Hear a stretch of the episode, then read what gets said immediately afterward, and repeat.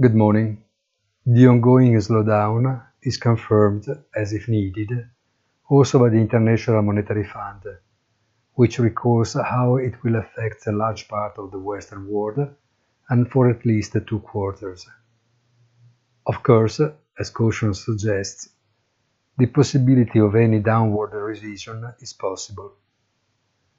The rating agencies, on their side, remind us of the importance of financial discipline to avoid that, provided the lack of growth, the weight of indebtedness can compromise creditworthiness.